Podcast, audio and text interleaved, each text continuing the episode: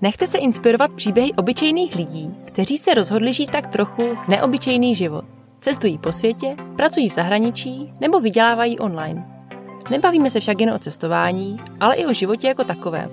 Chci vám pomocí těchto příběhů ukázat, že žít se dá i jinak, než nás učili, a že život může být i víc než jen práce od 9 do 5. Mé jméno je Niky a vy ladíte podcast Svět je cool. Ahoj, jak už jsem říkala, mé jméno je Niky a vítám tě u poslechu podcastu Svět je cool. V první řadě ti chci poděkovat, že jsi tenhle díl pustil nebo pustila. Doufám, že ti dám nějaké informace, které v budoucnu na svých cestách využiješ, nebo že tě namotivuju na ty cesty právě vyjet, protože o tomhle je tenhle podcast. A v dnešním díle nebudu mít žádného hosta, nebudeme se, nebudu se bavit s žádným zajímavým člověkem, budu tady bohužel jenom já. A chci nakousnout téma, kam odjet na Working Holiday Visa. Těch možností je samozřejmě spousta. My jako Češi máme osm možností, kam vyjet na Working Holiday Visa. A všechny ty země najdeš na svědekul.cz lomeno Working Holiday, a nebo úplně kdekoliv jinde, když si zadáš do Google, kam můžou Češi vycestovat na Working Holiday. A, ale o tom se bavit nechci. Já si myslím, že eh, Čechy to nejvíc táhne do Kanady a na Nový Zéland. A proto bych tyhle dvě země plus teda Austrálii chtěla dneska nějak srovnat a rád vám nějaké informace, pokud se třeba rozmýšlíte, do které země vyjedete jako první, nebo do které země pojedete. Jestli nemáte, jestli nemáte jednu, která vás více táhne, tak by vám tady tohle mohlo pomoct v rozmýšlení. Chtěla jsem srovnat, ať už, ať už život, jak vypadá v těchto zemích, anebo i třeba, kolik si člověk vydělá. Protože i to samozřejmě může být důvod, jakou zemi si člověk vybere, kam vyjede pracovat. Na úvod ještě musím říct, že všechno, co tady budu dneska říkat, tak jsou moje osobní zkušenosti a samozřejmě každý může mít jinou zkušenost, ale myslím si, že jsem se bavila s dostatečným množstvím lidí, kteří ať už jsou nebo byli v jedné z těch zemí, nebo byli ve dvou, nebo ve všech třech, tak uh, mají dost podobnou zkušenost nebo vnímají věci dost podobně. Takže si myslím, že věci, které tady budu říkat, tak nějak obecně by mohly platit. Tak se do toho pojďme pustit, ať to povídání zase není na dvě hodiny, ale pokusím se to stihnout tak nějak rychle, ať si to můžete pustit na cestě do práce třeba. Každopádně, eh, to jsou Working Holiday víza. Na Working Holiday člověk, eh, pokud víza dostane, tak může v dané zemi rok pracovat a cestovat. Jsou to víza pro mladé lidi, takže uh, můžeš o ně požádat, pokud ti ještě nebylo 30, po případě 35. Ony ty podmínky pro jednotlivé země jsou um, různé a různí se, takže ty podmínky tady určitě nebudu říkat, protože to bychom tady byli právě ty dvě hodiny a vůbec by to nebylo zajímavý. Takže pokud tě zajímají podmínky jednotlivých zemí, tak eh, se podívej na svidekul.cz lomeno working holiday, to už tady bylo. Jak už jsem říkala, budu srovnávat Kanadu a Nový Zéland. Tam jsou ty podmínky víceméně stejné a když jsem říkala, že na ty víza máte vlastně vstup do země na rok, tak eh, vy ten pobyt můžete nějakým způsobem prodloužit. O tom se taky budu bavit. Z toho pohledu, v jaký zemi se dá třeba zůstat i dlouhodoběji a v jaké zemi je nejjednodušší získat třeba permanent residency nebo se tam usadit už jakoby na pořád.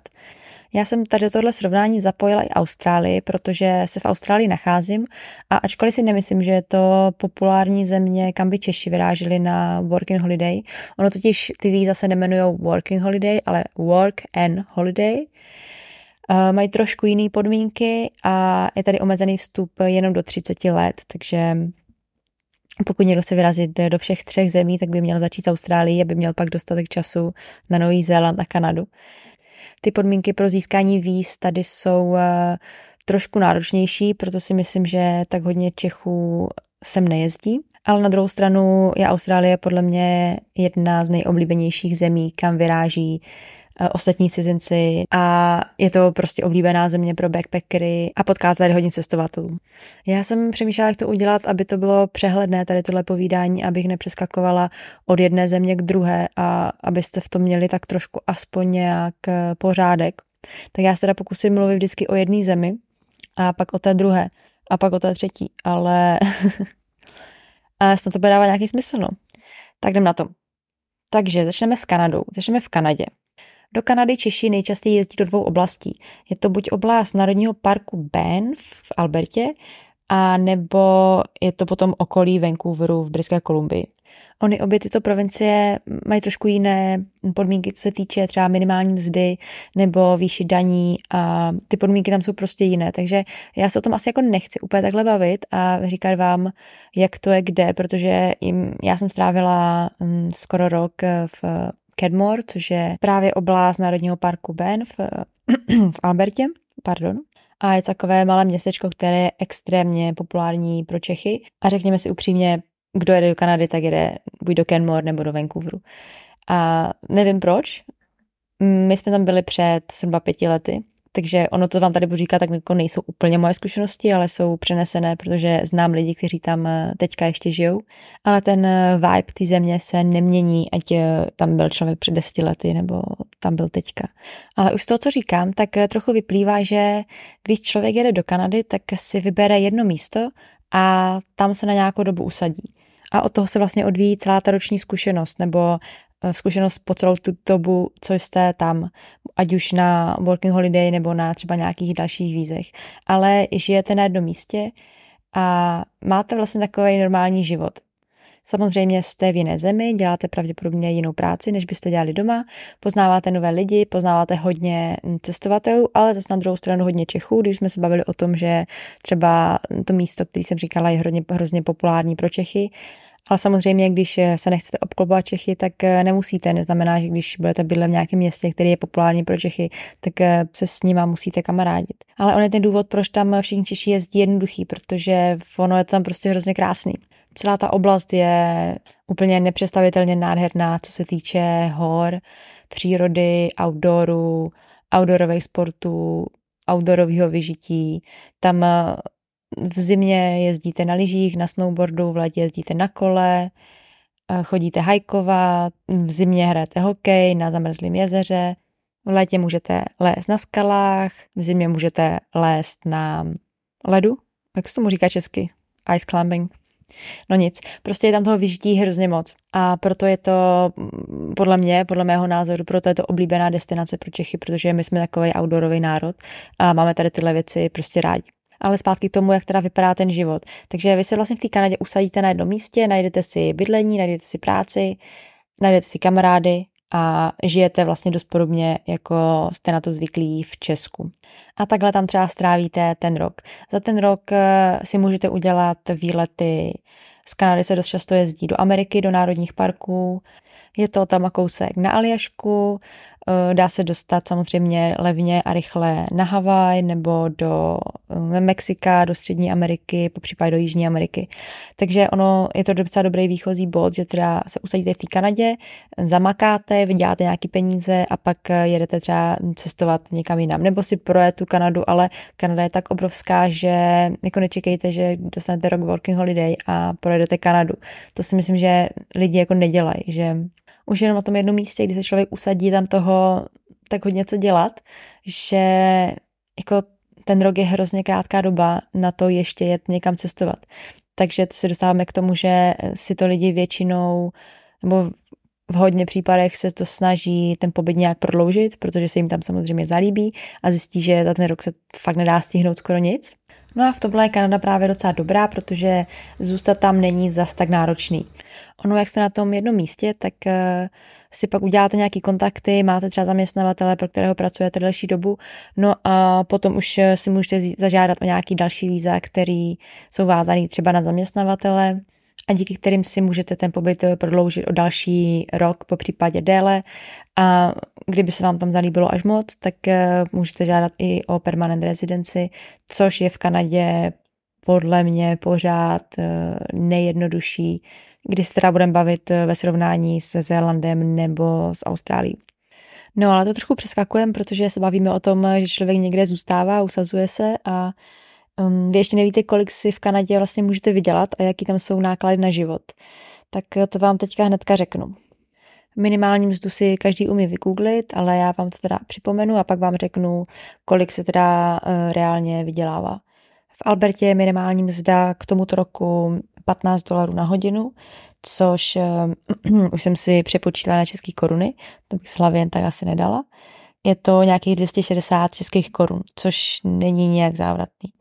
V Britské Kolumbii je to o 65 centů víc, takže nějakých 270 korun zhruba. A v dalších provinciích je to dost podobně, ale to asi nemá význam tady vůbec zmiňovat. Říkali jsme, že se budeme bavit o těch dvou nejoblíbenějších. No a co tam teda člověk dělá za práci? Samozřejmě může dělat cokoliv, ale zase, co je nejběžnější, tak eh, je práce v hospitality, konkrétně v restauracích, v kavárnách eh, jako číšník nebo za barem, no nebo v kuchyni. Po případě housekeeping, to je taky docela oblíbené, protože eh, v těch horských oblastech ty jsou samozřejmě hodně populární pro turisty, protože je tam krásný samozřejmě a Eh, je tam spoustu ubytovacích zařízení, takže hledá je eh, housekeepery a nebo třeba recepční a takovýhle pozice. Je to jednoduchý. Chcete být na hezkém místě, na hezké místo jezdí turisti. Turisti vyhledávají ubytování a restaurace, takže nejvíce pracovních pozic je v ubytovacích zařízeních nebo v restauracích. Je to úplně jednoduchý chcete být ve městě a chcete žít ještě víc normálnější život podobný v Česku, tak samozřejmě můžete si najít práci v oboru, nebo pokud jste zručný a silný muž, nebo i žena, tak eh, podle mě je hodně práce v, v constructions, takže nějaký na stavbách, nebo ve velkých městech dost eh, pravděpodobně pojede taky nějaký řízení, takže nějaký Uber Eats nebo jakýkoliv jiný doručování čehokoliv na čemkoliv. Pak taky ve městech klasicky restaurace, hotely. Ještě mi napadla, že v Kanadě dost jeli práce jako nějakých průvodců, že mm, tam v těch horách dost často hledali průvodce, ať už třeba na vodu, nebo viděla jsem průvodce psík spřežení, nějaký průvodce normálně turistický. Takže to je taky taková docela zajímavá práce, která pokud máš zkušenosti s lidma, zkušenosti s řízením nějaký skupiny lidí mm, a máš angličtinu na docela dobrý úrovni, tak si myslím, že je docela zajímavá. Mezi další takové neúplně běžné práce by mohlo patřit třeba sbírání hub nebo sázení stromku. Takové práce budou fyzicky a asi psychicky dost náročné, ale dostanete za ně patřičně zaplaceno.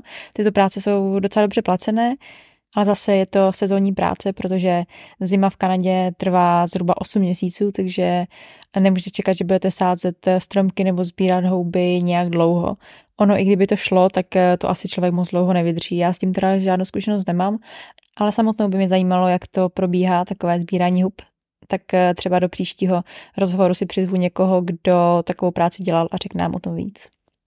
Mně teda teďka ještě napadá, eh, že v Kanadě se dá dělat i třeba odklízení sněhu. To je taky taková eh, docela zajímavá netradiční práce, kterou si člověk může vyzkoušet.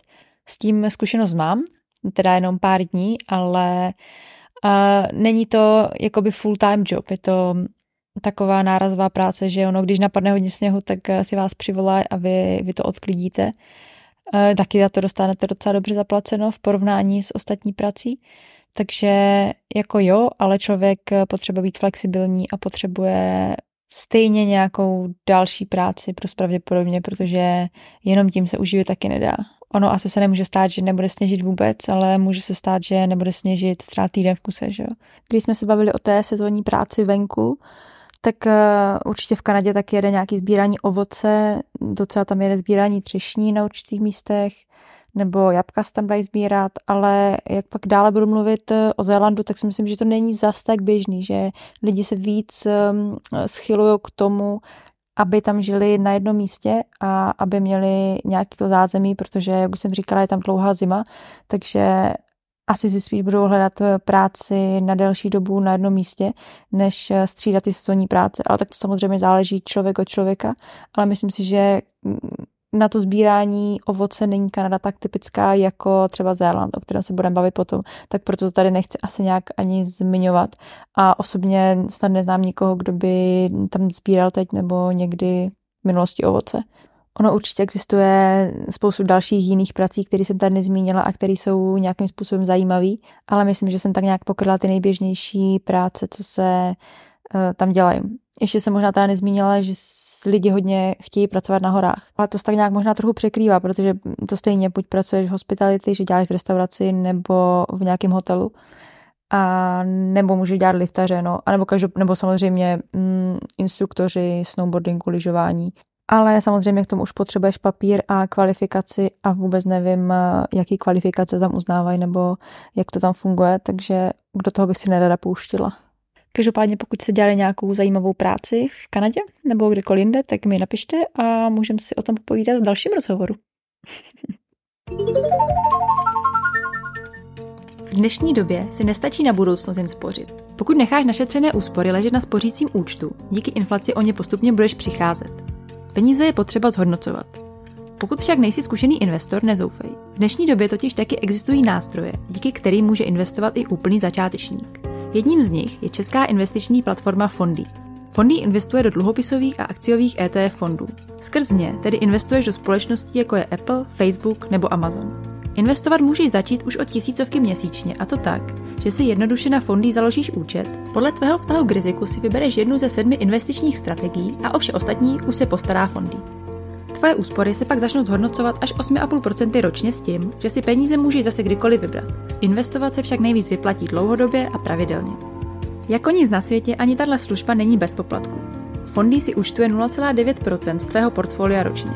Pokud si chceš fondy odzkoušet úplně bez závazků, Domluvili jsme pro posluchače našeho podcastu tři měsíce investování úplně zdarma. Stačí se zaregistrovat na fondy.cz a při registraci zadat kód SVědekůl, psáno dohromady. Vem budoucnost do svých rukou, hodně štěstí při zhodnocování a teď už zpátky k dnešnímu dílu. Tak teď jsme si řekli, co teda v Kanadě můžeš dělat a dostáváme se k tomu, co tě zajímá asi nejvíc, kolik si tam eh, teda můžeš vydělat.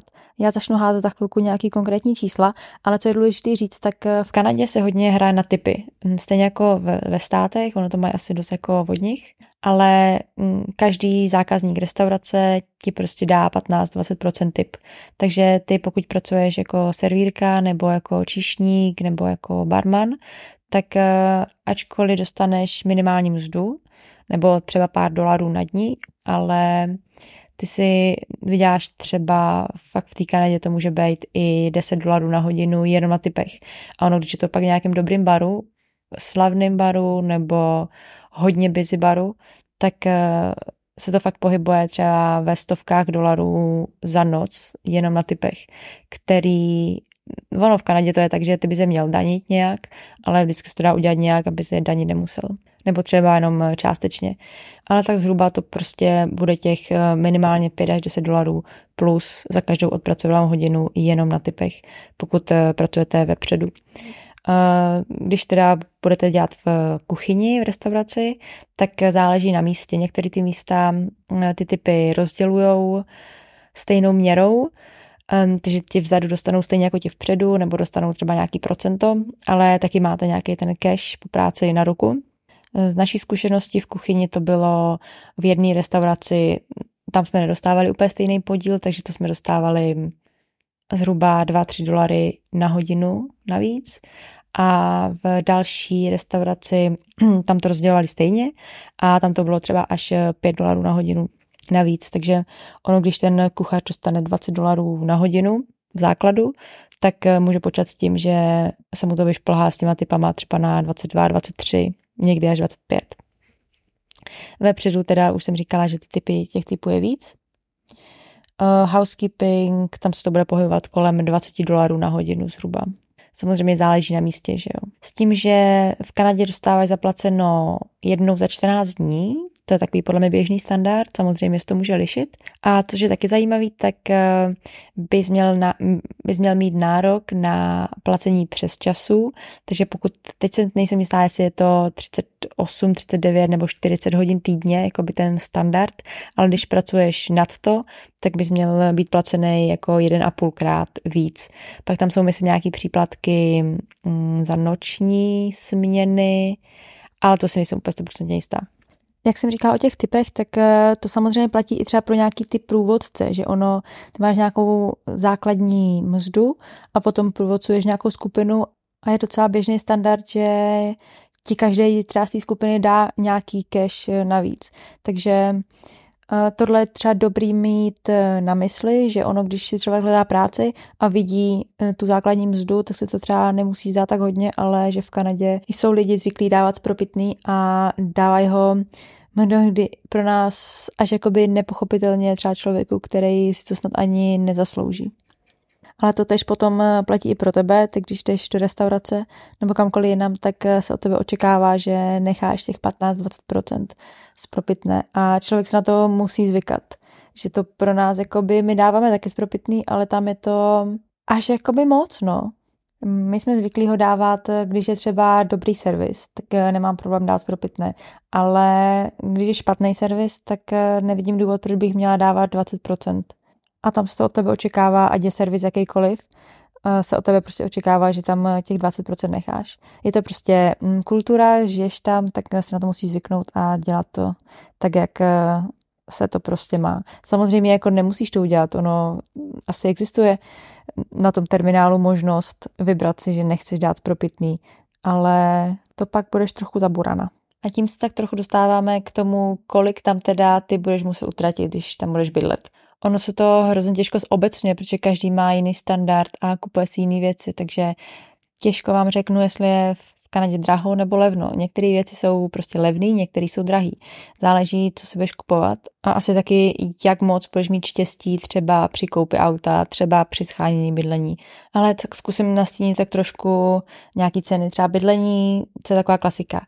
Bydlení, benzín a asi potraviny, ale to hrozně záleží člověk od člověka. To jako někdo může mít spotřebu 50 dolarů týdně, někdo může mít spotřebu 250 dolarů týdně. Ale tak jo, tak jdem třeba na bydlení. To se samozřejmě odvíjí od místa, ale už si tady bavíme o nejčastějších lokalitách, které jsou mm, populární pro Čechy. A řekli jsme si, že je to oblast Banfu a potom hodně lidí taky jezdí do Vancouveru. No jo, jenže to já nevím, kolik stojí bydlení ve Vancouveru. Jsem se nikoho neptala. Eh, vím, kolik stojí bydlení v Kenmore. Eh, tam třeba single pokoj eh, ve sdíleném baráku, za ně zaplatíš měsíčně zhruba tisíc dolarů. Samozřejmě, když jsi v páru, tak zaplatíš asi méně na jednoho. Samozřejmě může to být víc, může to být míň, ale řekla bych, že ta tisícovka měsíčně bude takový nějaký asi standard, pokud nemáš vyloženě nějaký známý nebo nebydlíš v nějakým jako hodně přeplněným baráku, že by se do do toho by se člověk asi mohl vejít jako sám, což kolik je teď kanadský dolar, nějakých 16-17, no, takže to je 16-17 tisíc korun měsíčně, což mi teda tak hrozně nepřijde na to, že se říká, že v Kenmore jsou hrozně drahý nájmy, což se říká, že v Kenmore jsou drahý nájmy, to znamená, že třeba v Novém Kouru to bude asi levnější. A pak taky existují možnosti nějakého stav bydlení, kde si najdeš zaměstnavatele, který nabízí stav bydlení a tam tě ubytuje za podstatně méně, ale asi ty podmínky taky nebudou úplně ideální, takže ono je to vždycky něco za něco. Další výrazná položka v týdenním nebo měsíčním rozpočtu často bývá položka za benzín. Já jsem vždycky měla za to, že v Kanadě je benzín podstatně levnější než v Česku, ale teď na to koukám a řekla bych, že je to zhruba srovnatelný. V Albertě stojí benzín dnešnímu dní něco pod 2 dolary, což by bylo pod 34 korun, takže ten by byl trochu levnější než v průměru v Česku, ale třeba ve Vancouveru stojí dolar průměrně 2,5 dolar, dolar stojí benzín průměrně 2,5 dolaru, což eh, je nějakých 42-43 korun, takže to už by bylo třeba i víc než v Česku. Takže časy se mění a i benzín v Kanadě zdražuje. No a jsme zase u toho jídla, kde už jsem říkala, že to se hrozně těžko průměruje nebo zobecňuje, protože každý má úplně jiný požadavky, co se jídla týče, si myslím, že ono eh, fakt záleží, jestli člověk jí v restauraci nebo si fakt striktně vaří jenom doma. Ale jako já bych řekla, že třeba to jídlo bude dost srovnatelný s Českem, takže pokud žijete v Česku a chystáte se do Kanady, tak eh, já si myslím, že tam jako nebudete moc překvapení, že to by bylo něco drahšího. Eh, právě naopak, myslím si, že tam bude, budou potraviny i některé třeba levnější než v Česku, některé samozřejmě ne. No je tak všude, že najdete levnější varianty a najdete drahší eh, věci, které třeba v Česku jsou levné. Já jsem si tady připravila takový výpočet, aby vám to bylo třeba trošku srozumitelnější a abyste měli představu, kolik třeba budete schopni ušetřit a kolik si můžete dovolit potom eh, utratit. Řekla bych, že je to takový jako neúplně optimistický scénář, ale možná může být docela jako reálný. Takže když budeme počítat, že si vyděláš 20 dolarů na hodinu, budeš pracovat 40 hodin týdně, to znamená, že za týden eh, přineseš nějakých 800, za měsíc to pak budou 3200, eh, s tím, že ne každý měsíc má jenom 4 týdny, takže máme 3200 mm, dolarů měsíčně, odvedem na daních. V Kanadě se platí federální daň a pak se platí ještě provinční daň podle místa, kde člověk bydlí. A já teďka si nepamatuju čísla, ale já bych řekla, že to bude maximálně nějakých třeba 20, 20% dohromady. S tím, že platíš daň podle toho, kolik si vyděláš, takže čím víc si vyděláš, tím víc daní zaplatíš. A mm, na konci daňového roku si můžeš požádat o vrácení daní a většinou, nebo co nám tak jako vycházelo, jak na většinu daně vrátili a ne úplně málo. Takže, uh, ale dobře, budeme počítat prostě 20% daň. Takže z 3200 20% daň je 640, pak nám teda čistého zbyde nějakých 2,5 tisíce, přesně 2560 dolarů. Odečteme si 1000 dolarů za bydlení a máme 1560 dolarů na měsíc. Z toho si musíme odečíst nějaký jídlo, když budu počítat, že utratím 100 dolarů na týden, nějakých 400 za měsíc, takže nějakých 1150 dolarů nám zbyde na nějaký další potřeby. Tohle jsme odečetli fakt jenom to nutno, ty, ty nutné věci, takže musím platit eh, bydlení, musím platit jídlo. A potom chci jet na nějaký výlet, potřebuji zaplatit benzín, chci si zajít do restaurace, zajdu do restaurace, chci si zajet na hory, zaplatím si hory, a mám na to 1160 dolarů na měsíc, což je, kolik je to v korunách? Mm, nějakých třeba 19 tisíc, něco takového. 19-20 tisíc, kdyby to bylo 20 tisíc na měsíc. No, jako, jako není to žádná závratná částka, ale jak jsem říkala, je to takový asi nejpesimističtější scénář. Řekla bych, že člověk si je schopný vydělat asi víc než 20 dolarů na hodinu, můžeš pracovat víc, můžeš mít levnější um, ubytování, můžeš mít platit za jídlo, cokoliv. Uh, tak tady tenhle scénář, aby si tak nějak jako mohl představit, kolik teda zhruba můžeš počítat. A já nevím, no. Co si o to myslíte? Tohle byl teda nějaký vymyšlený příklad, který jsem tady na kusu papíru spočítala, ale já vám můžu dát konkrétní informace, jak jsme to měli my. Bylo to teda upřesňu před pěti lety. A my jsme bydleli v Kenmore, pracovali jsme v kuchyni na nějaký pozici line cook, mm, brali jsme nějakých 17-18 dolarů na hodinu, plus teda, jak už jsem říkala, zhruba 2-3 dolary typy na, za každou odpracovanou hodinu. Bydleli jsme v pokoji, za který jsme platili 850 dolarů na měsíc za oběd, takže jakoby za pár. A měli jsme teda docela nízký výdaje za jídlo, protože, jak jsem říkala, jsme pracovali v kuchyni, tak my jsme měli docela přístup k jídlu a mohli jsme si vařit v práci, mohli jsme si nějaké věci brát domů, takže my jsme moc jakoby nekupovali jídlo. Přes léto jsme dělali dost e, nedrahé aktivity jako hajkování, přes zimu jsme teda měli ski pass a jezdili jsme uh, snowboardovat. A stihli jsme si střihnout měsíční pobyt na Aljašce s nějakým asi dvou, tří týdenním roadtripem eh, po Britské Kolumbii. No a všeho všudy po tom roce v Kanadě, nebo konkrétně deseti měsících, jsme si každá domů odvez, odvezla 300 tisíc českých korun. Tak eh, já nevím, no, je to hodně, je to málo. S tím, že pracovali jsme teda 8, zhruba 8 měsíců jsme pracovali, dva měsíce jsme nějak cestovali, měli jsme auto, platili jsme benzín, um, bydleli jsme platili jsme jí občas nějaký jídlo, nějaký, nějaký zážitky, nějaký NHL. Jo, ale v ledě jsme pracovali normálně jednu práci a přes zimu jsme pracovali docela dost, to jsme měli třeba každá dvě práce. A pamatuju si, jsme pracovali třeba 12 hodin denně a takovéhle věci. Takže ono vlastně, jak jsem říkala, no, záleží, jak to člověk udělá a podle mě není problém si najít víc práce, kor třeba v sezóně když chce člověk vydělávat a třeba něco šetřit, ale se na druhou stranu je tam jednou za život a měl by se to taky užít a nejenom pracovat od rána do večera, aby si vydělal a odvést nějaký peníze.